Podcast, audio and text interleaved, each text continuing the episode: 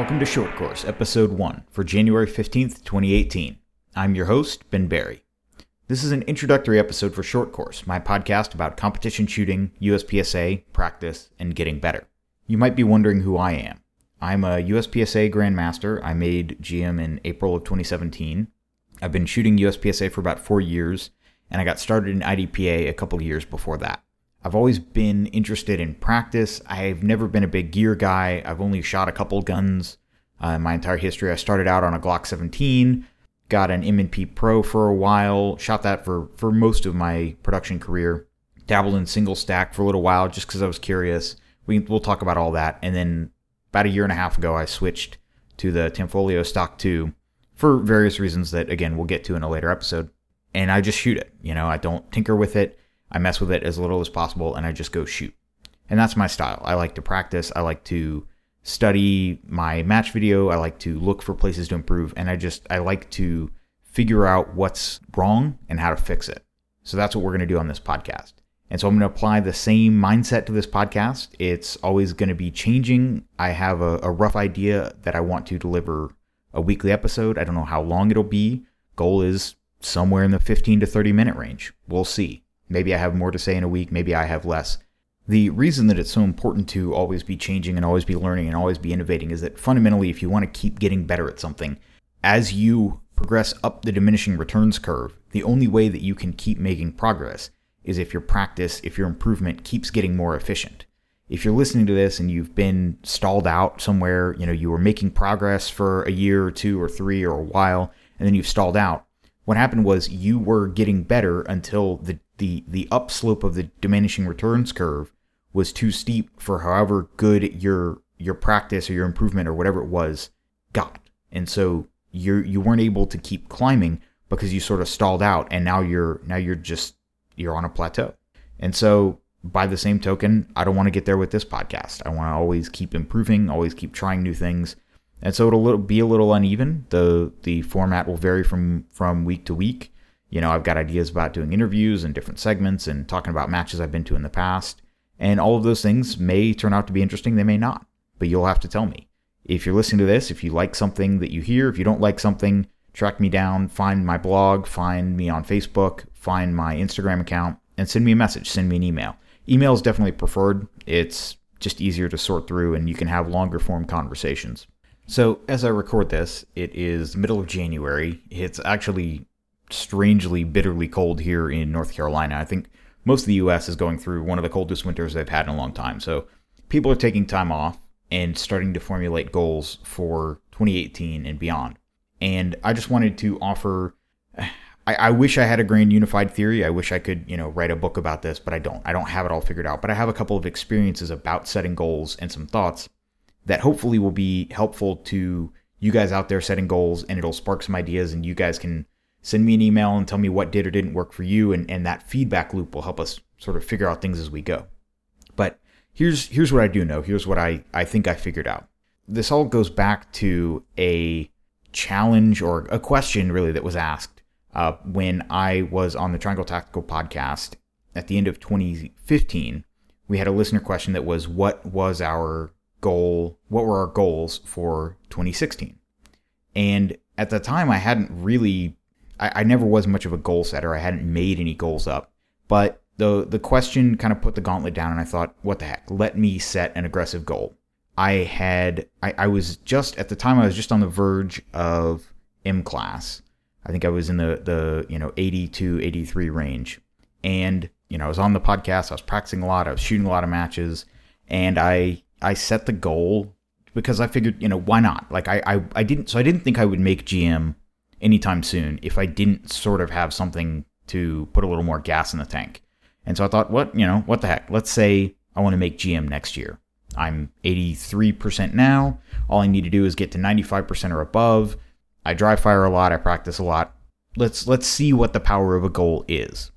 Well, spoiler alert, I didn't make the goal. I didn't make GM in 2016. I made master pretty early on in in February of 2016. I made M class, and from there I went up to the low 90s pretty quickly. And then from I want to say something like April through the end of the year, I just hovered in the low 90s, 93.5% or something like that. And 95% is all I needed.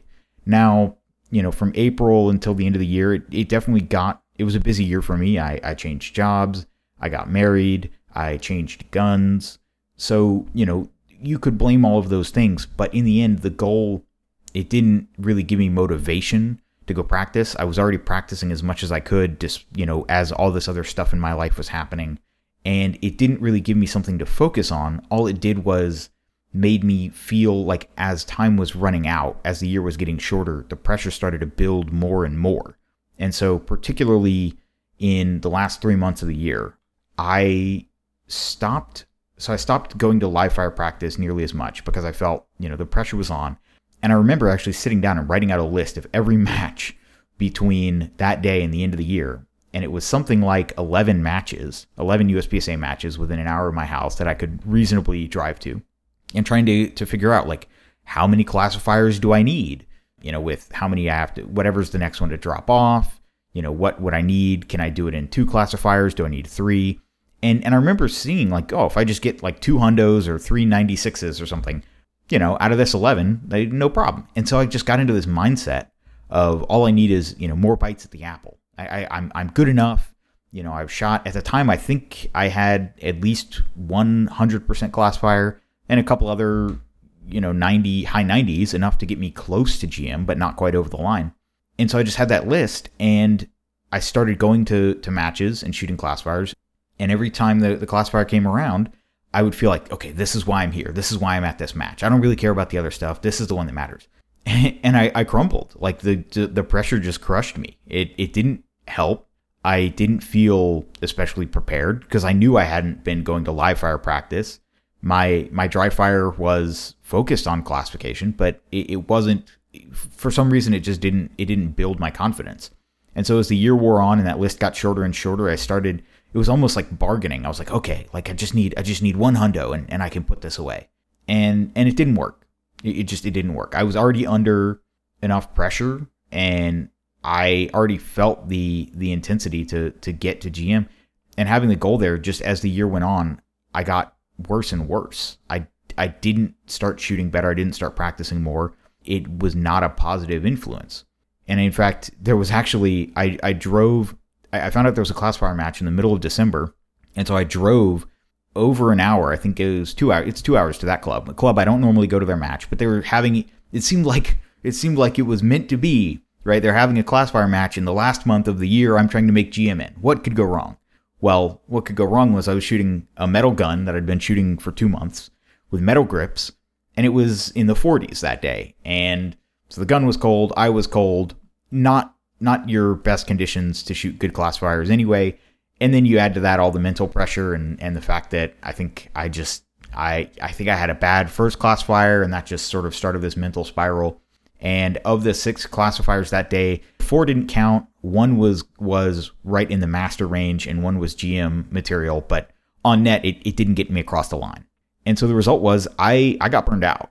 I actually I so that was the middle of December. I, I didn't touch my guns until until the end of January. I, I ended up taking six weeks off just because as the year went on, as the pressure built, I just started to to hate hate practicing and and and hate shooting. It just it wasn't.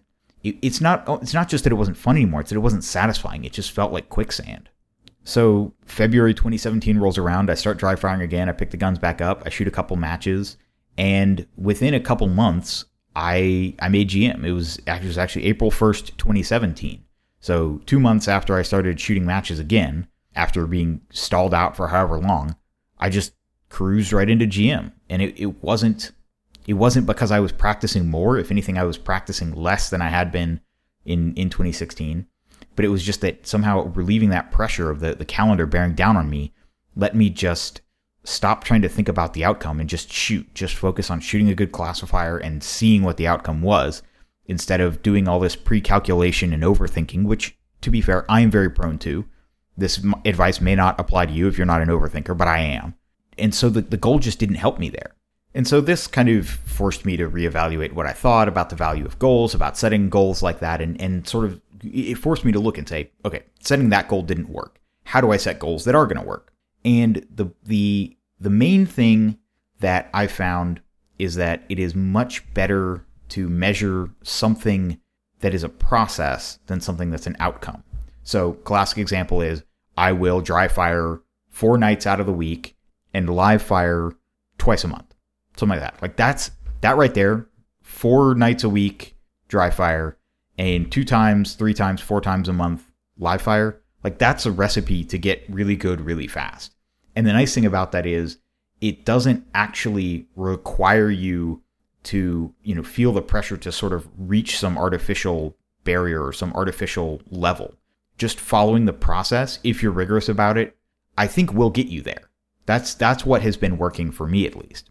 So the the the important features of a goal like that are that it is it's something that you can exceed. So like let's say you're really on fire and for whatever reason you plan to dry fire four nights in a week, or let's say you're, you're starting out more simply. Let's say you've got a, a lower bar. You're trying you're trying to get started. You just start off at, at two nights a week. And then you have some event in the evening that gets canceled. You've got a free evening. Boom. Now you can do an extra night of dry fire and you have not just met your two nights a week of dry fire goal, but now you've done three nights of, in that week. And so you're exceeding it. And that is the, the value to that in building your self confidence and building your your sort of perception that you're prepared, that feeling of I'm not afraid of whatever I'm going to see at the match. That's really that's really what you want to build. And so that sense of preparedness by being able to to exceed your goal and go beyond it is is really valuable.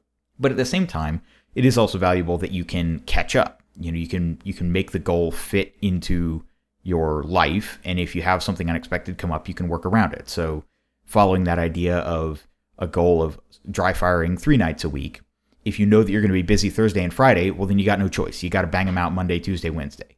Or if you were planning to dry fire Wednesday and something came up and you weren't able to do it that night, well then you look at Thursday and Friday and you say, okay, where can I fit it in? But but the, the idea is by being flexible like that, you can you can make the the work fit into your life because this isn't a career for any of us.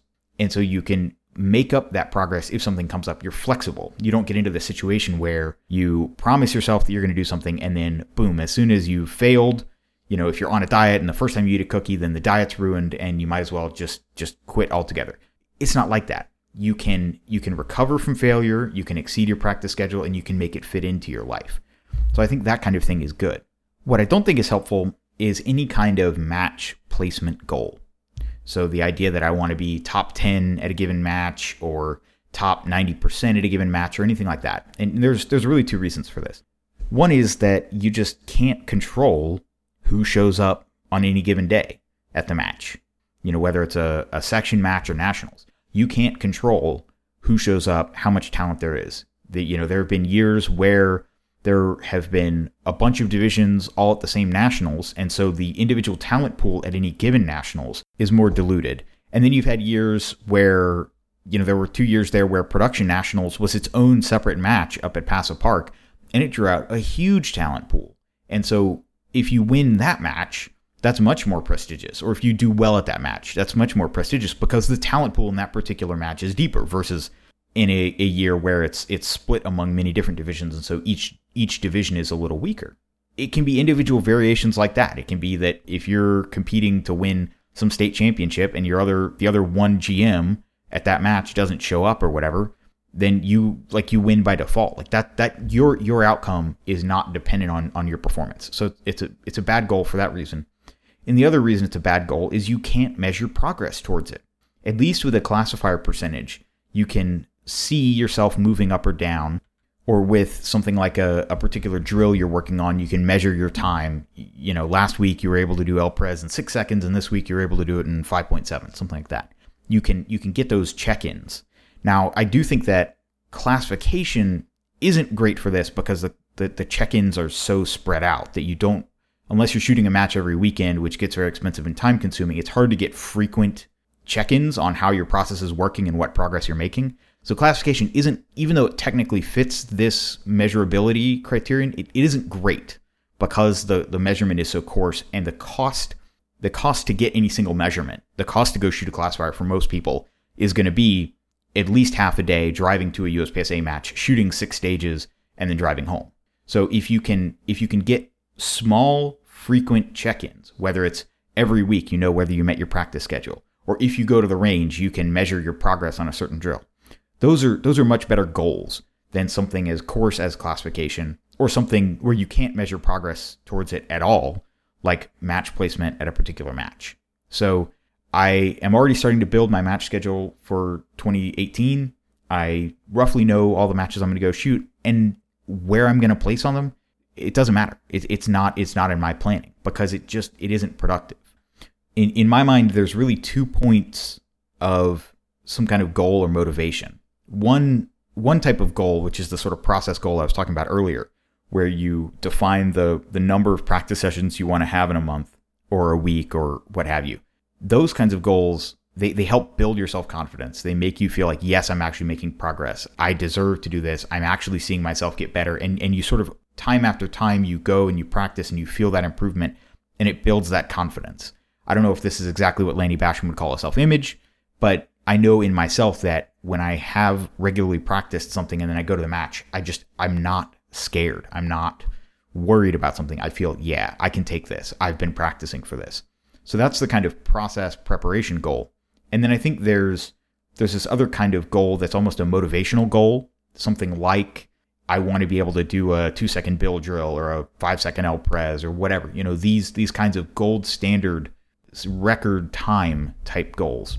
And and the point of that is it gives you something to aim at, it gives you direction to work towards because I mean, let's be honest, there's a zillion things in practical shooting to get better at. And unless you have a particular direction that you're moving towards, you'll just aimlessly wander around in in no real direction, just going from flaw to flaw in your shooting without a plan to systematically make them better. And so I think those two types of goals are productive. The problem is that they're not necessarily all that interesting because they're so small, they're so granular, they're so ticky tacky kind of micro goals that it's hard for them to really be impressive when you state them out loud. But I think they are helpful. I think that's that's what I've been leaning more towards.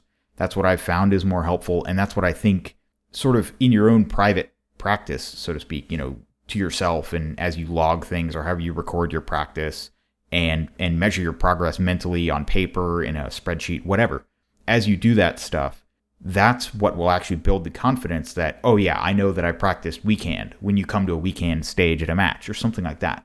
Now, this all isn't to say that going to major matches and seeing how you place isn't valuable. I think that's extremely valuable. I think that is a very good way to measure your overall progression as a shooter, but I just don't think it's something to set your sights on. The way I, I am looking at major matches going into 2018 is I know which matches I want to shoot because they're going to be interesting and a good test of my skill that will motivate me to practice. So right now it looks like I'll be shooting a South Carolina section in the spring. That sort of is my motivation starting from now until when that happens. After that, the plan is IPSC Nationals in the summer and USPSA Nationals in the fall and the the North Carolina section which is I think 2 weeks before, but it's also towards the end of the year you know that that's the that's the rough plan. It's not a lot of matches, and that's on purpose because I want each match to be a focal point, to be something I'm focusing on and working towards. But ultimately, each one is not going to change. It's not going to change my practice based on whether I meet some arbitrary number or not, whether I'm 10th or 11th at a given match, or whether I place 90% or 87%. It's all data. I'm going to break down each stage, look at what worked, look at what didn't, you, you can gain way, way more data when you're looking at your match results by looking at the two stages you did the best on and the two you did the worst on and, and comparing how they're different. That's much, much more informative than looking at the whole thing aggregated together and saying, oh, well, I got a 67% this year and a 57% last year, so I must be getting better. It's like, that might be true, but where are you getting better? How are you getting better? What in your practice can you keep doing to keep getting better? You know, what, what did you improve on at a very micro level since last year? And how can you keep practicing that way to get better at everything else? And what didn't you improve at since last year? And how can you remove that from your practice so you have more time for the good stuff? That kind of thing. So I do think going to major matches is good, but I don't think setting them as setting a, an arbitrary percentage or placement goal at them is valuable. I think what you really want to look at is you want to have a couple matches on your calendar, have them be spaced far enough apart that you can feel like you're really preparing for each one. You know, have your have your gear squared away 3 weeks ahead of time. Not too many matches bunched up all together or you're just going from match to match. You don't really have any time to sort of break down your deficiencies, work on them and then put them back together. You're trying to just kind of keep everything relatively in tune through the, the, the marathon of multiple matches. If you have, you know, a level two every month or something like that, I, I don't recommend that. At least it hasn't it hasn't ever interested me. I've never tried it. I know some guys that do it and they seem to like it, but it, it doesn't seem like an efficient way to keep getting better to me. So pick a couple major matches, ones where there'll be a good balance of competition, uh, good stages that aren't too far away from you, so it isn't a, a huge organizational hurdle to, to be able to, you know, book the hotel and drive there and take too many days off work. It's, it's usually not worth it to do all that unless it's some big match like a nationals or an area match. Those, obviously, if you can make it to those logistically near you, do that because I think it is good to, to go to matches that will expose you to a higher level of competition so that you can understand what you're aiming towards so that you don't sort of think that the club match that you go to every week is all there is. So I'm sure you're thinking to yourself, okay, Ben, you just spent all this time talking about goals. What are your goals? And the answer is really they, they aren't any different in 2018 than they were in 2017, which is dry fire four times a week. They basically give me one night a week off and shoot two matches a month and live fire every weekend that I'm not shooting a match. So be at the range every weekend, one or the other day. I will go ahead and put the caveat on that right now that it's the beginning of the year. I am, as I'm recording this, it's actually the night before I start a new job.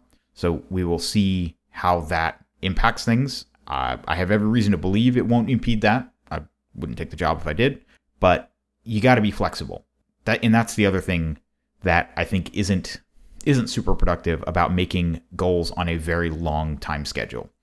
Is that you really honestly you don't know where you're going to be a year from now. In January, you really don't know where you're going to be in December. So that's why I think having sort of dividing your year up maybe with major matches, level 2 matches, level 3s as your mileposts, as the thing that you're working towards that that sort of is the edge of your horizon that you plan your training around being prepared for the next major match as the, and that's sort of your furthest horizon I think that makes more sense to me, at least where I am now, because I've tried the other thing and it didn't work. So I'm going to try something different this year. We'll see if it works. I'll be talking about it on the podcast. So that's the plan. And that's my that's my philosophy on goal setting and my advice to you the listener on how you should set your goals in 2018 and 2019 and whenever you find this podcast. So that's all I have for today. I have a long and varied list of different topics I want to cover in future shows. I'm planning to talk about matches that I've shot and the gear that I've used and what I use now. Uh, I do happen to be a certified USPSA CRO, so I definitely have some thoughts on nitty gritty aspects of the rules and running matches and running stages and club match administration, even though I've never run a club match, but I've shot a lot of them. And of course, I'll talk about practice and dry fire and drills and how to keep getting better, at least as much as I understand it. The best way to reach me is via email at podcast at barryshooting.com. Regardless of when you're hearing this episode, I'd be interested to hear how you found the podcast and know more about you as a listener. Send me an email with first episode in the subject and tell me anything you think I should know. You're also welcome to send questions via email. I'll do my best to answer them, whether in email or on a future episode. Thanks for listening, and I'll talk to you next time.